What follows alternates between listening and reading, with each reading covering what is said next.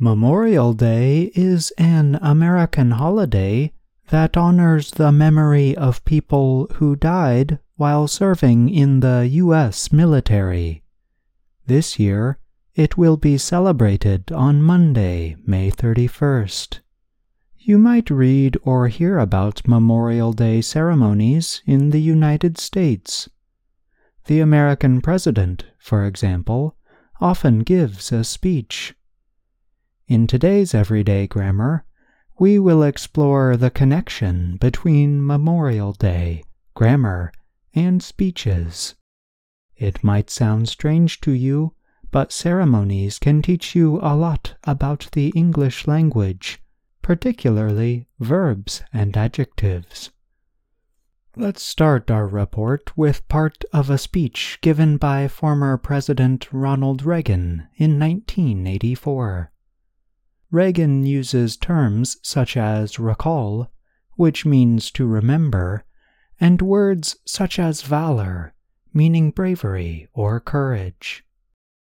My, my fellow Americans, Memorial Day is a day of ceremonies and speeches. Throughout America today, we honor the dead of our wars. We recall their valor and their sacrifices. We remember they gave their lives so that others might live. A few verbs honor, recall, remember play an important part in Reagan's speech. These verbs are all in the simple form. English has several verb forms. The simple and the progressive are two of them. English speakers are more likely to use the simple form than the progressive form, particularly in speaking. So, you are more likely to hear we honor instead of we are honoring or we recall instead of we are recalling. Specifically, Reagan used what is called the simple present, the simple form of the verb in the present. But the so called simple present does not always line up exactly with the present time. Reagan uses the simple present to describe something that is generally true about Memorial Day.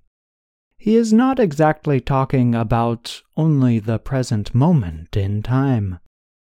This idea is somewhat difficult, and it raises an important issue. English verb forms, sometimes called tenses in grammar books, do not always cleanly line up with exact points in time.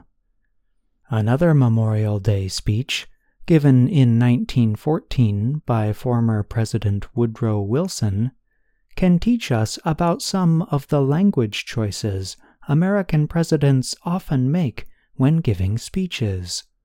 Wilson suggested that Americans are sometimes known to be careless in their choice of words.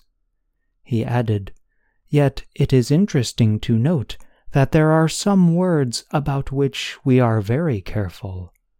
As an example, Wilson said Americans use the adjective great in many different situations.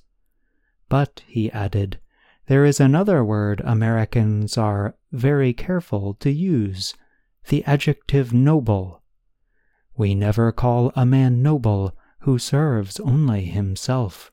Wilson said. Many other American presidents have been careful in using noble in their Memorial Day speeches as well. For example, Reagan, in the same 1984 speech from earlier in this report, said the following A grateful nation opens her heart today in gratitude for their sacrifice, for their courage, and for their noble service. Although today's report discussed American presidents, speeches, and language choices, you can use the general ideas in many different situations. For example, think of a ceremony or remembrance in your own country. Think about what kinds of verbs and adjectives speakers of your language use in that situation then compare your own language to the kinds of choices that English speakers might make. And although the idea of Memorial Day is serious, you can use some of the ideas you learned today to talk about fun, light-hearted celebrations. Think of how to use the simple present to talk about activities that usually take place on that day. And think about specific adjectives that are correct for the event. I'm John Russell